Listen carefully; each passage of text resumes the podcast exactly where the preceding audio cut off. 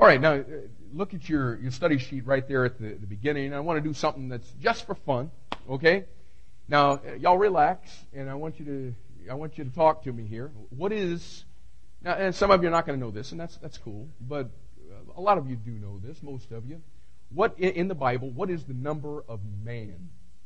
Okay, the number number six, and we learn that in the Bible that right after the church is raptured, and if you're newer to the Bible and unfamiliar with that term, the rapture is what all of the true believers in Jesus Christ are now awaiting. It is that time when a trumpet will sound, the Bible says, and all of the people that are on this planet that know the Lord Jesus Christ as their personal Savior will be caught up in the moment of the twinkling of an eye, and it'll thrust this earth into a period of, of tribulation.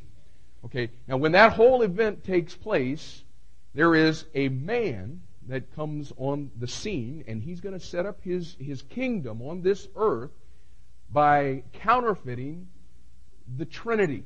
He, he is going to be the counterfeit of God in human flesh. And the Bible says in Revelation chapter 13 and verse 18 that he has a number. Remember what it is? Okay? It's the number six, but it's the number six tripled. It is six six, six. So on the equation on the top of your study sheet, just for fun now, put 666 uh, up there. And then multiply that number by the Trinity, number three. Okay, and let's just see what you get.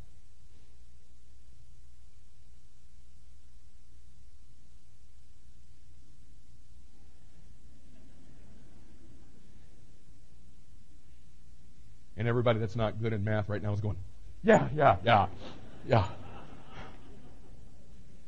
Okay, now I, I really don't I really don't think that that means one thing about 1998 being the year that the rapture is going to take place and the Antichrist is going to be revealed. But without doing any numeric gymnastics whatsoever, I do have a book right here that has, for the last 4,000 years, prophesied events. And what's interesting is in the last 4,000 years, it has a track record of being 100% right. Now, you know what? You and I could, we could cop a plane and we could head to Las Vegas, and with those kind of odds, we'd both come back a multi-millionaire, man. And with everything that this book says about the time that we're living in, it is pointing to the fact that 1998 may well be the year that the rapture takes place and the Antichrist is revealed on this planet. And if it isn't 1998, I can assure you of this, it's not real far off from that. And where we are in our, our study of the book of Revelation right now is just that place. The place where the church has just been raptured off of the earth. The church is taken to heaven. We see that pictured for us back in chapter 4 and verse 1 where John, as a, a picture of the church, he sees heaven open, the Lord descends, there's a trumpet, there's a voice, and he is transported into the very presence of God in the third heaven, exactly as we mentioned just a second ago, exactly what the believers in Jesus Christ on this planet are going to experience literally at any moment. And after John is caught up into the presence of the Lord in chapter 4 and verse 1, he takes the whole rest of, of that chapter, all of chapter 4, to describe the things that he saw in heaven. And he begins to go into a description of the worship that he sees that's taking place around the throne. And I mean, it was just, it was unbelievable. I mean, John is caught up and he has seen this and he is absolutely blown away. I mean, here is the, the church in glorified bodies for the very first time worshiping the Lord Jesus Christ and then all of a sudden, in chapter 5 and verse 1, God does something that interrupts everything that is going on in heaven. It's as if to say, uh, uh, you know, God does this thing as if He is saying, okay, now, you know, this is all great, but there is still one major item of unfinished business that needs to be taken care of on the earth. And you'll see there in chapter 5 and verse 1 that what He does is He takes out a scroll. John calls it a, a book because in those days they called scrolls books.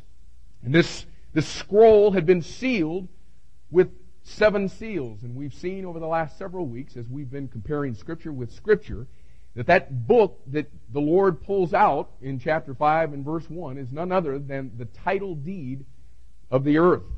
The Bible says that the earth is the Lord's and the fullness thereof. In other words, He holds the title deed.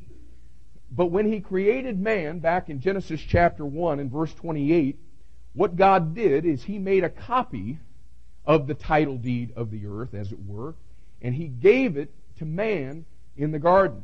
And what we find in the book of Genesis and throughout the Bible is that when man sinned, not only did man lose the image of God and thereby need to be redeemed, what we also find is that he lost the possession of the earth.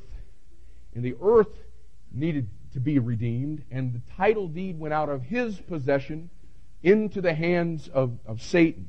And of course, the whole reason for God becoming a man in the person of Jesus Christ was to provide redemption to man and all of creation from the curse of sin. And in chapter 4, with, with the church in heaven, man's redemption is complete.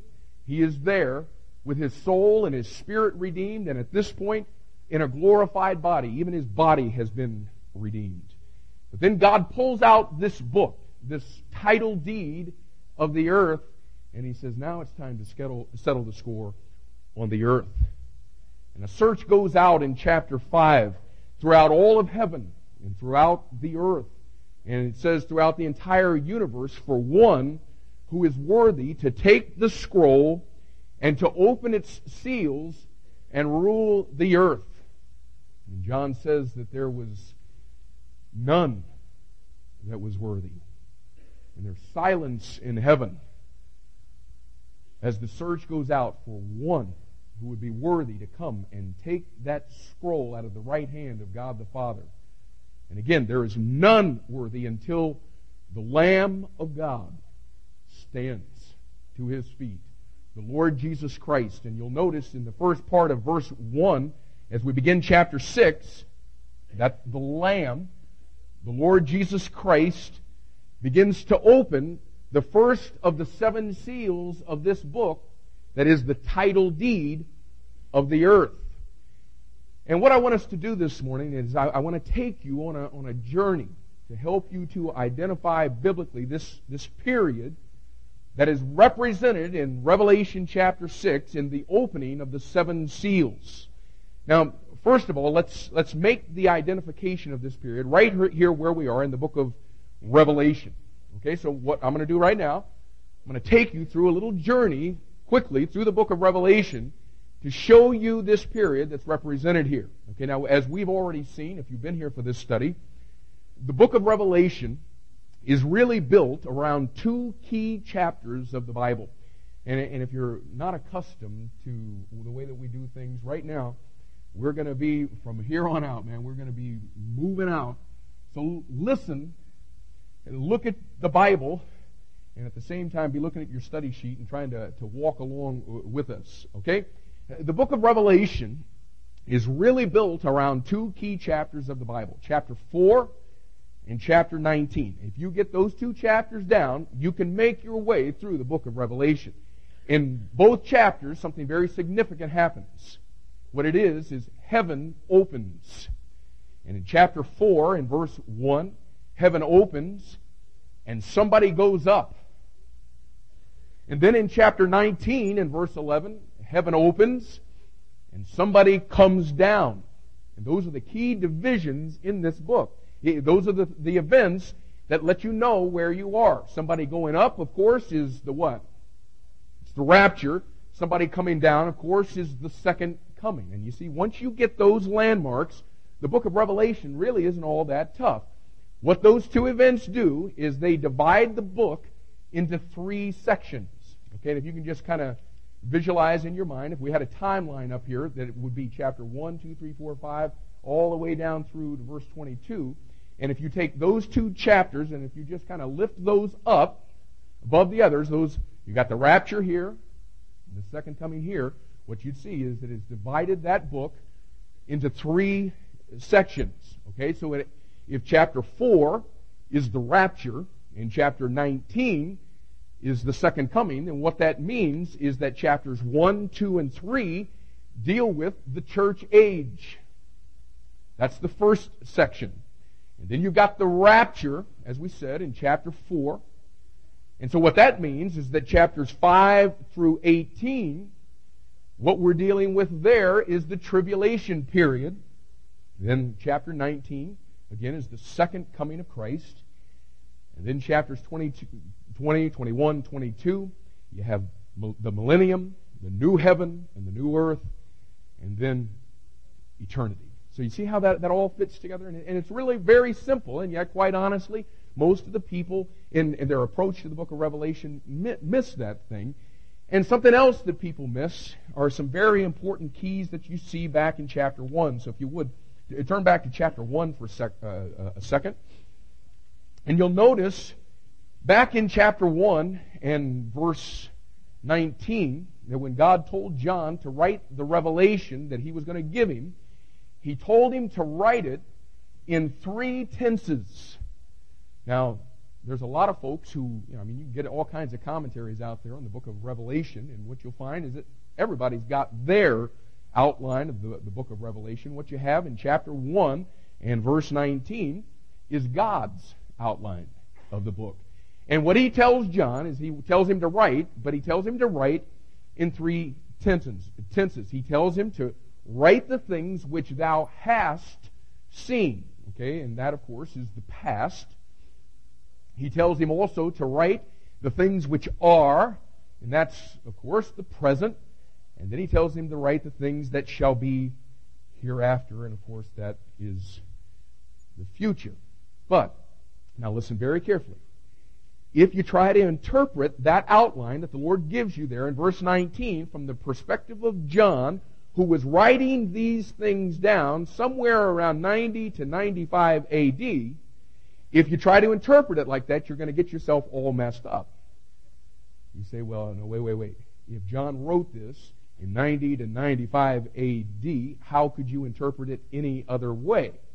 Well, what, what God does is He gives you a very key verse to let you know how to interpret this outline in verse 19 and that key verse is Revelation chapter 1 and verse 10. And what John does in verse 10 is he tells us about this, this revelation that he received, and he says, I was in the Spirit on the Lord's day. You know, something that you need to know is that every true believer in Jesus Christ is in the Holy Spirit, and the Holy Spirit is in every true believer in Jesus Christ. That's not what he's talking about there when he says that he was in the Spirit. And, and notice the phrase, the Lord's day, there in verse 10. And when most people hear the Lord's day, they, it's like they just automatically think of Sunday, but something interesting is nowhere in the Bible does the Bible ever refer to Sunday as the Lord's Day. The Bible definition of the Lord's Day is the day of the Lord. Now, if you're new to the Bible, what the day of the Lord is, it's a reference to the second coming of Jesus Christ and the time just prior to the second coming of Christ. So in a very technical sense, now, now listen, in a technical sense, the Lord's day or the day of the Lord is that very day. There's coming a specific day when Jesus Christ is going to come out of heaven and this is, again, that event in Revelation 19.11. He's coming out of heaven. He is going to come back to this earth, and he is going to step his feet on the Mount of Olives to set up his kingdom on the earth. Okay? And that actual day of his second coming is the day of the Lord. And yet, as you trace this phrase, the day of the Lord, through the Bible, what you find is that in a general sense, it also picks up everything that happens after the rapture of the church. So the day of the Lord, in a general biblical sense, would include everything from the beginning of the tribulation right up to and through the second coming of Christ. Okay, so what John is saying here is that when he has this revelation that God was wanting him to write, What he is saying here is that the Spirit of God has picked him up and has moved him forward in time to the time of the day of the Lord. So you see, he's not writing from the standpoint of someone living in 90 to 95 AD. He's writing these things from the standpoint of someone living laid out in the 20th century or the early part of the 21st century, the time in which we live. And so in verse 19, when God tells him to write the things which thou hast seen, from the standpoint of someone who was standing at the day of the Lord, what is it that would have just passed? The church age, right? And you see, that's why in chapters 1, 2, and 3, you find the word church 19 times in those three chapters. And then you come to the end of chapter 3. And then look what happens in chapter 4 and verse 1. Chapter 4 begins after this. After what? After the church age. And what he does in verse 1 is he goes on to describe the rapture. So, the church age would have been the things that he had just seen. And then God tells him to write in a, in a different tense. He tells him to write the things which are. Okay, and from the standpoint of the day of the Lord, that would be the present. And what is it that would be the present if you're standing at the day of the Lord? It would be the tribulation period all the way through to the second coming of Christ. And then God tells him to write in the third tense, to write the things which shall be hereafter. And from the day of the Lord, what would be the events that would be after the second coming of Christ? Again, it would be the millennium, the new heaven and the new earth, and then eternity, chapters 20, 21, and 22.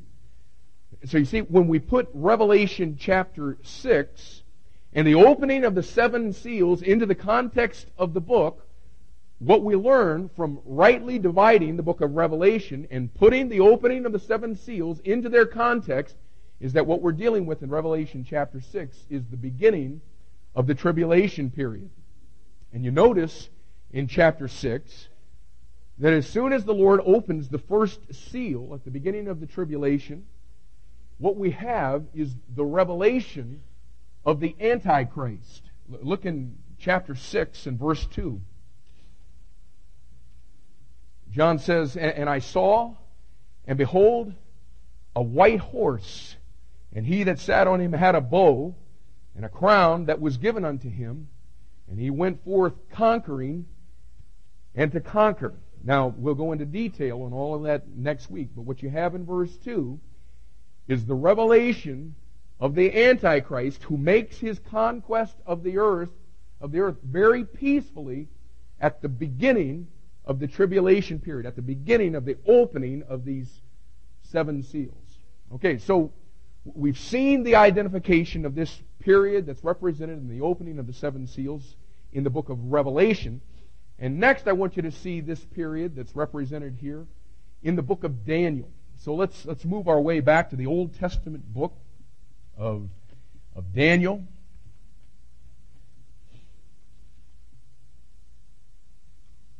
Daniel chapter 9.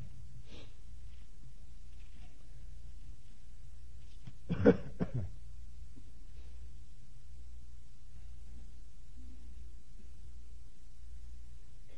you'll have to forgive me this morning. I'm a nasal nightmare if you haven't already figured that out. Daniel chapter 9. Now, now, now listen. Okay, everybody, everybody got that whole thing down with the book of Revelation? Uh, did, did I lose anybody there? You wouldn't admit it anyway, would you? Are you guys with me there? Was that simple to follow? Okay. Now, the book of Daniel is a key Old Testament book if you're ever really going to understand the book of Revelation. In fact, what you're going to find over the next several months as we make our way through the tribulation period in the book of Revelation, what you're going to find is we're going to constantly be referring to, to the book of Daniel. And when we get to Daniel chapter 9, it's, it's very important for you to understand what's, what's going on here. By the time we get to Daniel chapter 9, at this point, the nation of Israel has been taken into captivity by the Babylonians. Okay, they are at this point, they're in the midst of the Babylonian captivity, and they've already been in this captivity. Thank you, sir. They've already been in captivity for 68 years. Okay? You got it? They've been in captivity now, Babylonian captivity, for 68 years in Daniel chapter 9. And Daniel says in verse 1 In the year of Darius, the son of Ahasuerus, of the seed of the Medes, which was made king over the realm of the Chaldeans, in the first year of his reign, I, Daniel, understood by books the number of the years whereof the word of the Lord came to Jeremiah the prophet that he would accomplish 70 years in the desolations of Jerusalem. And you know what Daniel's telling us here? What he's saying is there was one day I was reading through the book of Jeremiah. He happened to be, and we know this because we've got the book of Jeremiah just like Daniel did. He's reading the same exact book that's in your Bible, the book of Jeremiah. He's in chapters 25, or chapter 25, and he's reading along and he hits verses 11 and 12, and lo and behold, he discovered that he's reading about the very captivity that he is in. And he finds out that this captivity is going to last 70 years. Okay? That, that's what verse 2 says. So you see, it wasn't, you know, Daniel being the, the incredible mathematician that he was, he figured out that if 68 years have already passed that we've been in this captivity, then there's only two left. And so when Daniel understands what this is saying, what it, what it says there in verse 3 and, and, and following, is that Daniel falls on his face before God, confessing his sins and the sins of the nation of Israel, and he does that down to verse 19. And then in verse 20, he says that while he was praying, God did something. Verse 21. God sent Gabriel down, and Gabriel told Daniel that God had sent him to give him skill and understanding about another prophecy concerning the nation of Israel. And this one is one that affects the very time that you and I live in. And you'll notice in verse 24 that this is the, the vision of the very famous 70 weeks of Daniel. That's what Gabriel is about to give him. The vision of the 70 weeks of Daniel, or Dan, Daniel's 70 weeks. Now, for some of you folks who are, who are, newer to the Bible, and again, man, we're thrilled that, that you're here to enter into this study with us. But if you're here and you're not real familiar with this whole thing of Daniel's uh, 70 weeks, understand this, and we're going to see this in, in just a second, but this, this vision is talking about 70 weeks of years. In other words, 70 times 7, or a period of 490 years. And watch, watch how Gabriel defines this for Daniel in, in verse 24. He says in verse 24, 70 weeks are determined upon thy people and upon thy holy city to finish the transgression and to make an end of sins and to make reconciliation for iniquity and to bring in everlasting righteousness and to seal up the vision and prophecy and to anoint the most holy. Know therefore and understand that from the going forth of the commandment to restore and to build Jerusalem unto the Messiah the Prince shall be seven weeks, and threescore and two weeks, the street shall be built again, and the wall, even in troublous times. And after threescore and two weeks, shall Messiah be cut off, but not for himself. And the people of the prince that shall come shall destroy the city and the sanctuary, and the end thereof shall be with a flood, and unto the end of the war desolations are determined. And he shall confirm the covenant with many for one week and in the midst of, this, of the week he shall cause the sacrifice and oblation to cease, and for the overspreading of abominations he, he shall make it desolate, even until the consummation, and that determined shall be poured upon the desolate. Okay, now you go, oh my goodness, I'll never understand. Let me just walk you back through this real quick, and it's really not all that tough. Okay, now remember, here's Daniel. He's cruising along through this, the, the book of Jeremiah. He's finding out about this captivity. He finds there's only two more years. He starts praying, and God comes down through Gabriel, and he gives him the vision of these 70 weeks, or these 70 weeks of years. So now keep in your mind right now that we're dealing with, in this whole vision that Gabriel gives to him, we're dealing with a period of 490 years, or 70 weeks of years. And verse 25 tells us that these 490 years are divided into three groups or groupings of years. First of all, he talks about seven weeks. Seven weeks.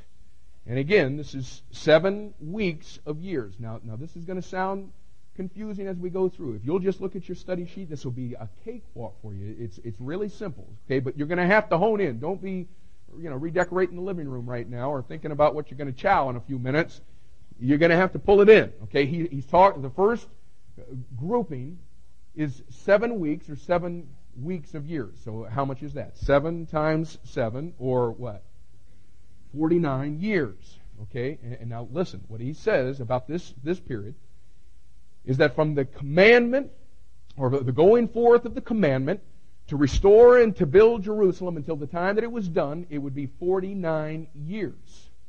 Okay, and you can, you can check it out. If you go back to Nehemiah chapter 2, verses 1 through 8, what you find back there is that God lays out for you the day, the month, and the year that the commandment was made. Okay? And what we find back there is that Artaxerxes gave the commandment that this should go forth on Nisan the first, or Nisan 1, 445 BC. Nisan the first, 445 BC.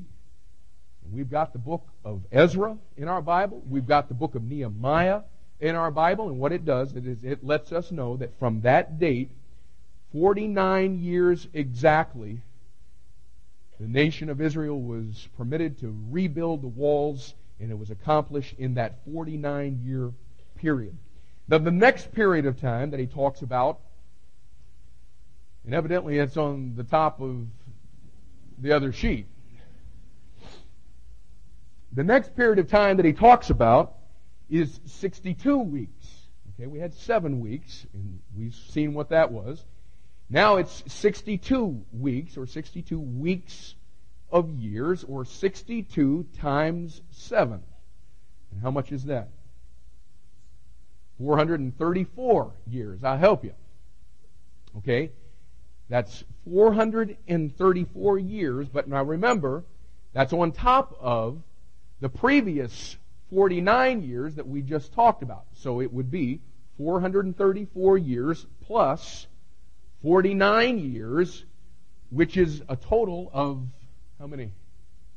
483 years or 69 weeks. And what he says in verse 25 is that it would be 69 weeks or 7 weeks and 3 score and 2 weeks Okay, 70 plus 60 plus 2.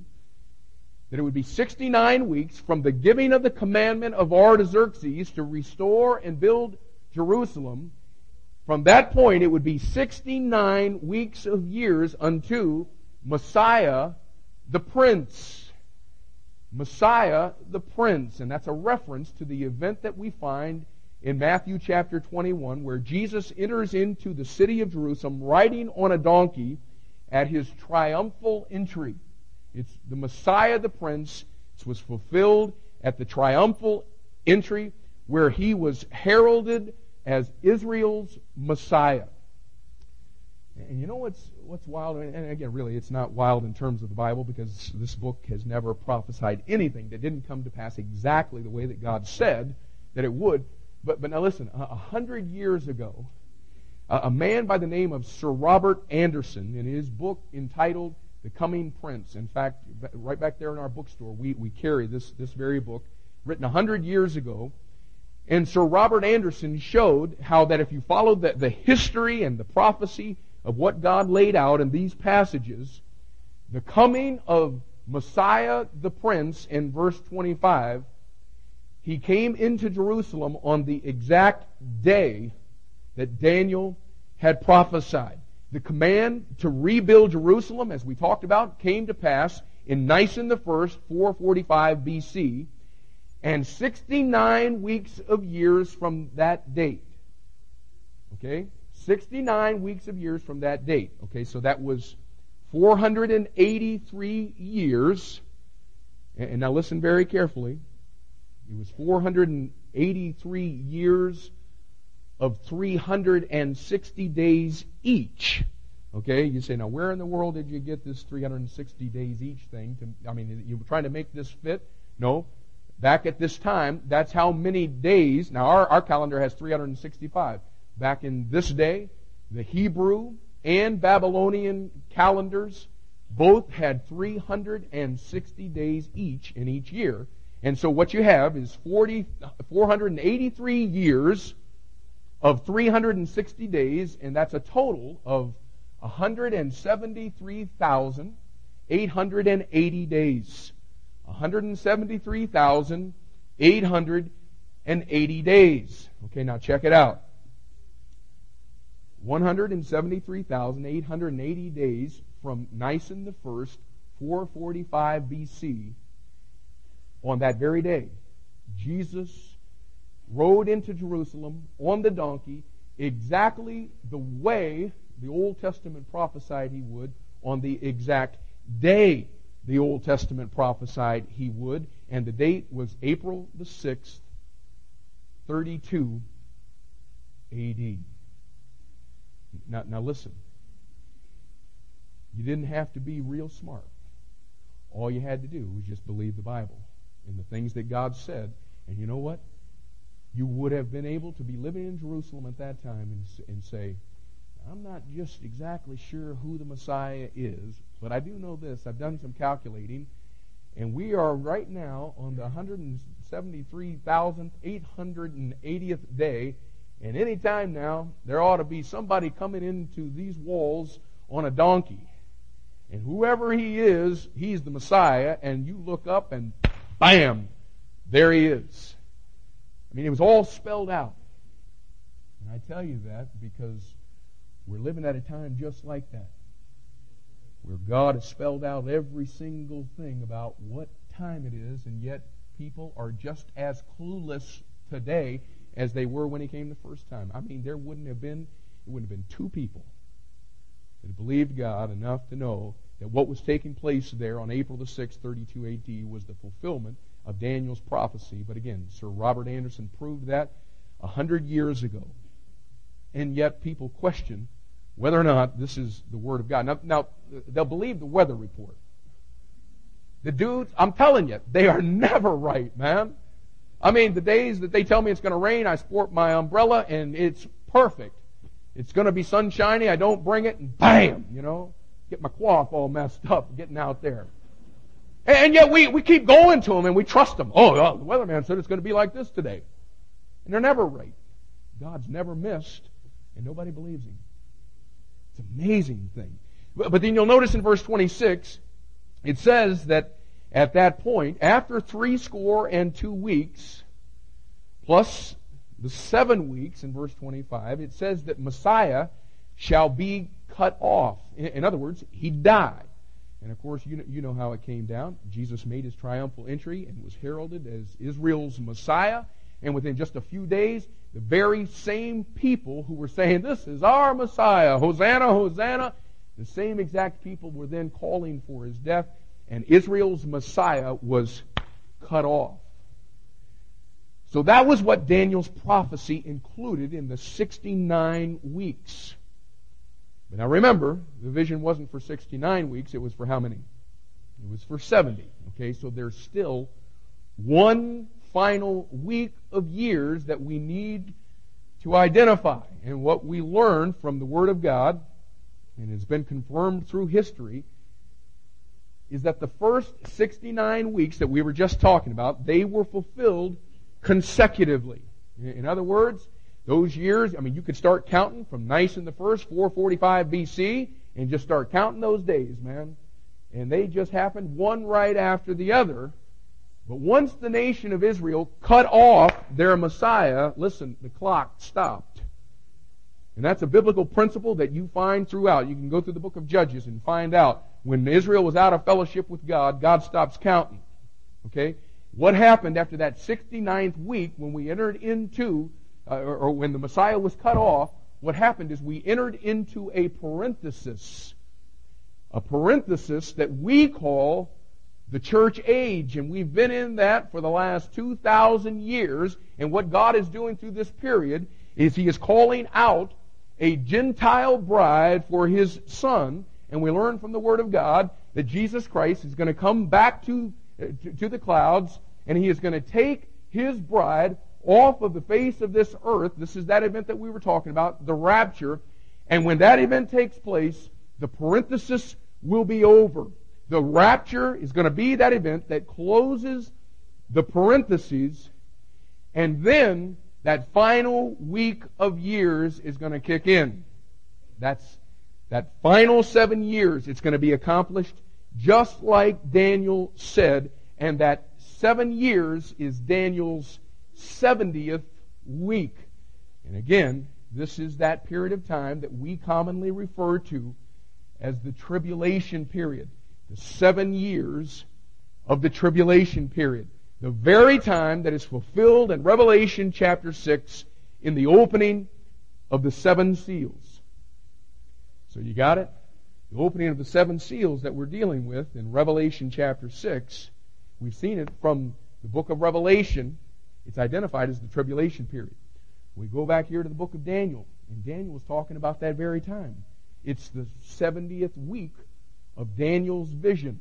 It's that seven year period of the tribulation. And, and, watch this, just like we saw when the tribulation begins in Revelation chapter 6, we see the revelation of the Antichrist, and watch what happens here right in Daniel chapter 9, verse 26. Gabriel starts talking to Daniel in the middle of the verse, about the prince that shall come. Now, who is that, y'all? It's the Antichrist, right? And notice verse 27. He shall confirm the covenant with many for, for how long? For one week. One week of years, which lets you know, just as we saw in Revelation chapter 6, that when the Lord Jesus Christ opens the first seal at the beginning of the tribulation period, the Antichrist will come on the scene, and we know that because Gabriel said that the covenant, or the what we would call today the, the treaty, he's going to sign a, a treaty, and we, we'll see this in detail next week. He's going to sign a treaty at the beginning of the tribulation period with the nation of Israel, but he says that the treaty is going to be for a seven year period. And then you'll notice there in verse 27 that something major takes place in the midst of that week or in the middle of the, the tribulation, at the three and a half year point, something major takes place. Three and a half years or 42 months into the tribulation, something significant is going to take place, and it is going to initiate the unfolding of what the Bible calls the Great Tribulation, where literally all hell will break loose on this planet. And again, we'll, we'll get into that in detail next week. But now let's look at the identification of this period that we're talking about here in Revelation chapter 6. We're just trying to go through the Bible and just get a, a, bird's eye view of all the times that God is talking about this very period. This time I want to show it to you from the book of James. Why don't you turn over there if you would? And again, I apologize for having to listen to this raspiness this, this morning. I'm sure that you guys would like be saying, drink that thing, man.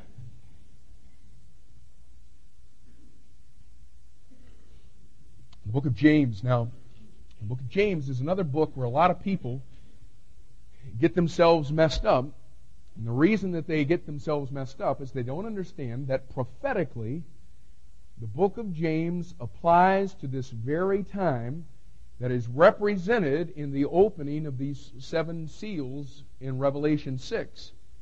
The book of James applies to the Jew in the tribulation period. Let me show you what I mean. You'll notice in verse 1 of chapter 1 that first of all, this book is not addressed to the church. You see that in verse 1? This is this book, it's in the New Testament, but this book is not addressed to the church. Now we can read it and we can profit from it because 2 Timothy chapter 3 verses 16 and 17 says that all scripture is given by inspiration of God and is profitable for doctrine, for correction, or for reproof, for correction, instruction in righteousness, that the man of God may be perfect, truly furnished unto all good works. So it's profitable for us, but we've got to realize when we go into the book of James that we're reading somebody else's mail. Just, it's that simple. This doesn't have, I mean, this doesn't have our address on it. This isn't addressed to the church. Who's it addressed to? It's addressed to the 12 tribes of the nation of Israel.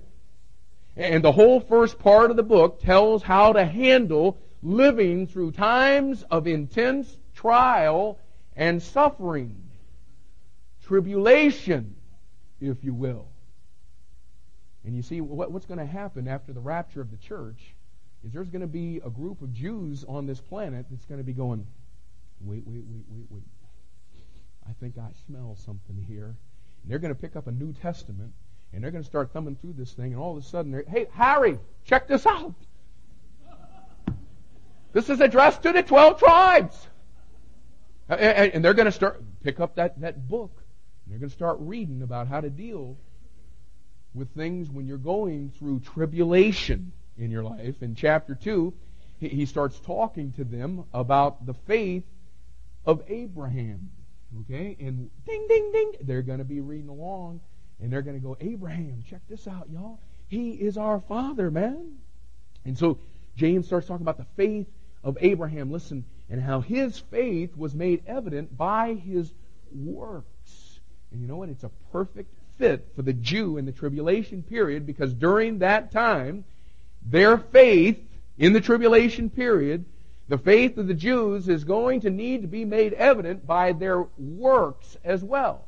I mean, you know, during the tribulation period, they can be calling on the name of the Lord Jesus Christ to forgive them of their sins, all that they want through, through the entire tribulation period. But if somewhere along the way in the tribulation period, they take the mark of the beast, you know what's going to happen to them? They're going to die and go straight to hell. You see, their faith in calling upon the name of the Lord is going to be made evident by their works. In other words, during the tribulation period, just as Jesus said in Matthew chapter 24 and verse 13, what he says is those Jews must endure to the end. You see that? They must endure to the end. And he comes down to the end of the book of James in chapter 5. He reiterates this for them. In chapter 5 and verse 7, watch what he says now. He says, Be patient, therefore, brethren, Jews, going through time of tribulation. Be patient, therefore, brethren, unto what? The coming of the Lord. You know how the tribulation period is going to end, y'all? With the coming of the Lord. And you know what James is saying? Hold out faithful until the end. Endure unto the end. Be patient, brethren, unto the coming of the Lord.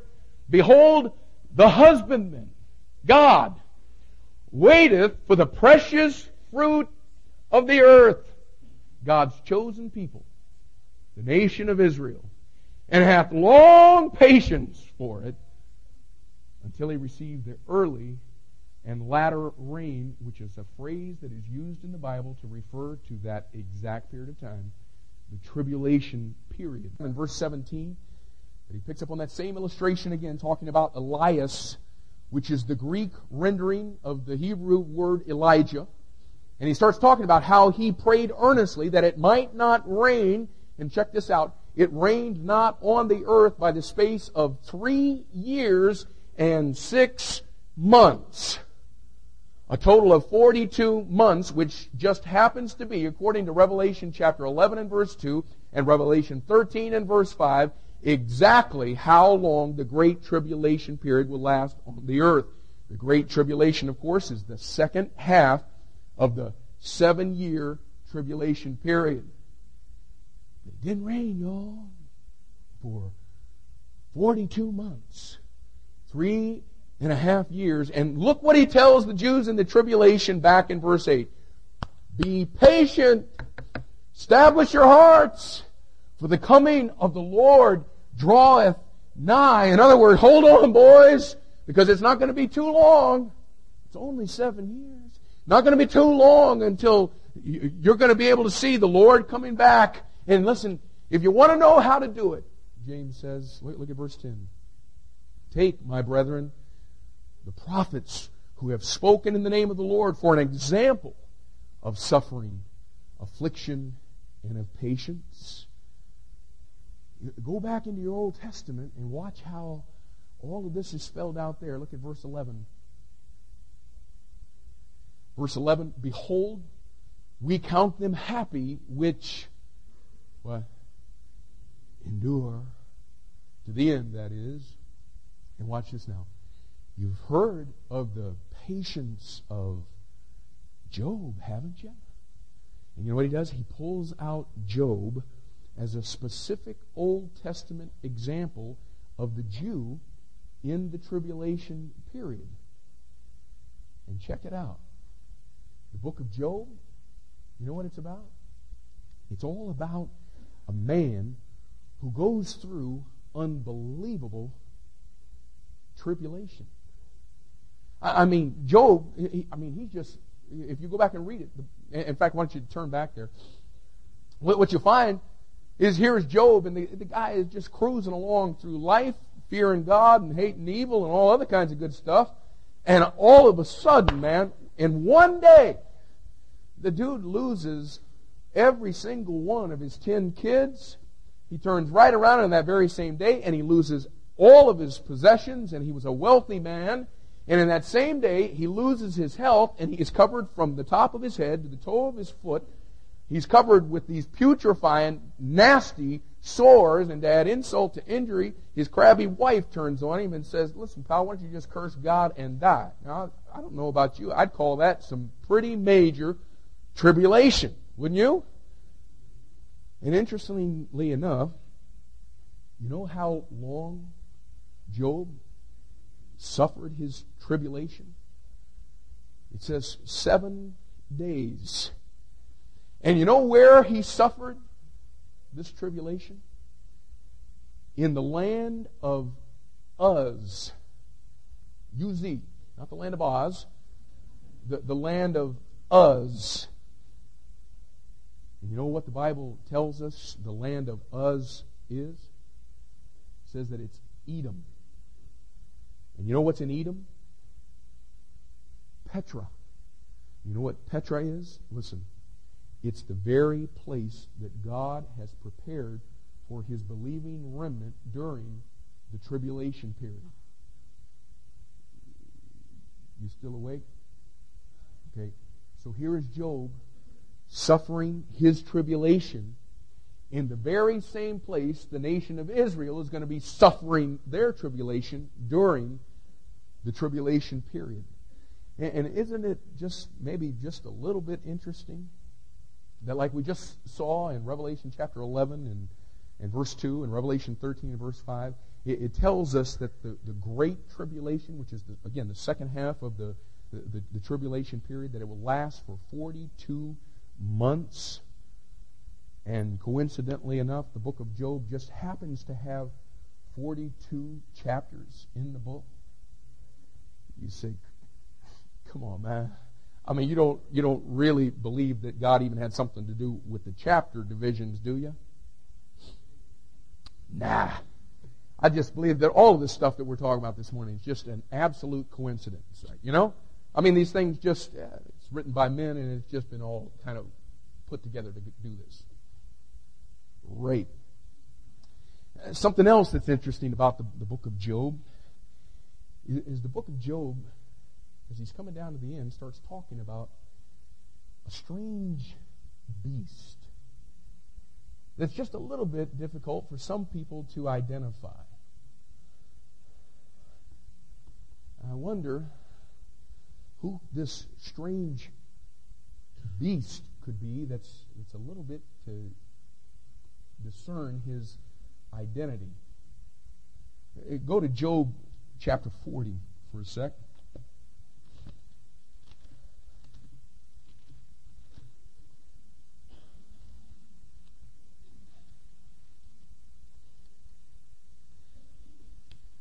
Job chapter 40. And look at what he says in verse 15. Behold now Behemoth. Now, anybody got a pet? Behemoth? Out there? Anybody know what a behemoth is? Now, you see, this word behemoth, understand this, that this word is, is what we call a transliteration. What that means is when the King James translators came to this word, they said, you know, guys, we'd be better suited here to just put in the Hebrew word than to try to interpret it. And the reason they said that is because there is no English equivalent of this word. It's, it's kind of like, you know, if we're studying, you know, Spanish and we come, uh, uh, what, what's the word for bread in Spanish? Well, pan? Hello? Whatever it is, okay? There's a, there's a word in, in Spanish. Is it pan? Okay, P A N. There's a word in Spanish for bread. And so if you're translating from the Spanish into the English and you come to the word pan, you're going to go bread over here in English. By the same token, if you're cruising along and you're, you're translating something in Spanish and you come to the word tortilla,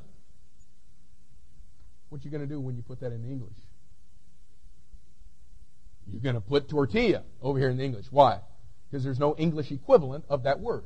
Okay? Okay, we're tracking? Okay. Y'all can understand tortillas now. yeah, now we're cooking with gas. Work it, man. Tortillas. Let's get out of here and do it. And, he says here, Behold now Behemoth. And again, it's a transliterated word. Now, I can tell you what the, the word means in the Hebrew, not because I'm a scholar, but because I looked it up. Okay? The, the, the word behemoth, you know what it means? It means animals, plural. Plural. Animals. Not, not, not one, animals. Okay, the, the OTH ending in the Hebrew it makes it a plural word. Now, now watch this. Okay? Let's just plug it in there. Behold now animals, which I made with thee. He eateth grass as an ox. Lo now, his strength is in his loins, and his force is in the navel of his belly. And, and you can already see that, that either God has got some real bad grammar when he uses a plural word, or there's something else that's taken place in this chapter. Okay, and what he begins to do here is he begins to describe a beast that is singular, but he's a composite of different animals. Have you ever heard of a beast who is a composite of different animals in the Bible? in Revelation chapter 13 and verse 1, you know what it says? John says, I, I saw a beast rise up out of the sea. And he goes on to describe him in verse 2, and he says, and he was, he was like a leopard, and he was like a bear, and he was like a lion. You know what he was? One beast who was a composite of different animals. And you know who the beast is in Revelation chapter 13? Talk to me the Antichrist.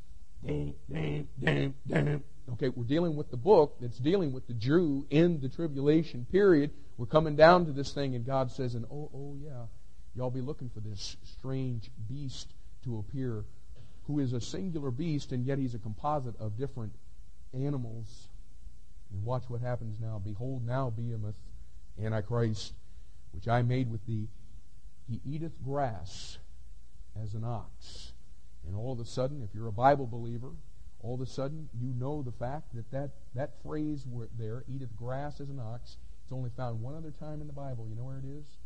Where Nebuchadnezzar, a type of the Antichrist, is eating grass as an ox. Lo, now his strength is in his loins, and his force is in the navel of his belly. And listen, when that beast appears on this earth, he is going to have unbelievable power. You can see that all the way through the book of Revelation. He moveth his tail like a cedar. The sinews of his stones are wrapped together. His bones are as strong pieces of brass. His bones are like bars of iron. He's the chief of the ways of God. Listen, Satan has been storing up for this guy. Satan, of course, was the one that God had delegated incredible power to. Incredible power. And in fact, it, it even tells us in Ezekiel chapter 28 that he was the sum. You know what? He's the chief of the ways of God, just like it says here. But watch this. He that made him can make his sword to approach unto him. And you know what you find? In the book of Revelation, at the end of the tribulation period, the Lord Jesus Christ comes out of heaven. And what comes out of his mouth, y'all? A sword. And he does his work against the Antichrist with his sword. And God tells you way back here in this book of Job, now during the tribulation, Behemoth is going to arise. He's got all kinds of power, but buddy, I'm going to have my sword come back to this earth, and he's going to do his work on the Antichrist. And so, do you see this all the way through the Bible? God keeps telling you about this period of time that's spelled out in Revelation chapter 6 with the opening of the seven seals. In the context of the book of Revelation, it's the tribulation period. In the context of Daniel chapter 9, it's his 70th week. In the context of the book of James, it's the early and the latter rain. we come here to the book of Job and we find out it's the same exact period. The Jew in the time of the tribulation period when Behemoth will raise his ugly head and Jesus Christ will come out of heaven and do his work on the Antichrist. And I'm getting ready to make your day, y'all. We ain't going to do the rest of your study sheet. Uh, it, will take us just a little bit too much time. Don't pack up on me, would you? Okay? Now, now listen. What we're going to do, we'll, we'll pick up here next week. What, what I want to do is I want to show you that all the way through the Bible, God's been pointing to this Antichrist, and He's been saying, you better watch out. You better watch out. Because He's going to come to this planet. This is what He's going to be like. And it's pictured all the way through. 18 types of Antichrist. 6 plus 6 plus 6. 18 types of the Antichrist that we're going to pick up with next week as we begin to work our way through Revelation chapter 6, more specifically next week. Now, now listen. If you're here this morning and you've never received Jesus Christ as your personal Savior, you know, and, and, you know, as I prepared this week, I, I, tried to, and in fact, I try to do this every week. I, I try to prepare with folks that'll come into this room that are just like I was at 16 years of age, believing in God and yet not really knowing anything about the Bible and not knowing anything about what God was really after.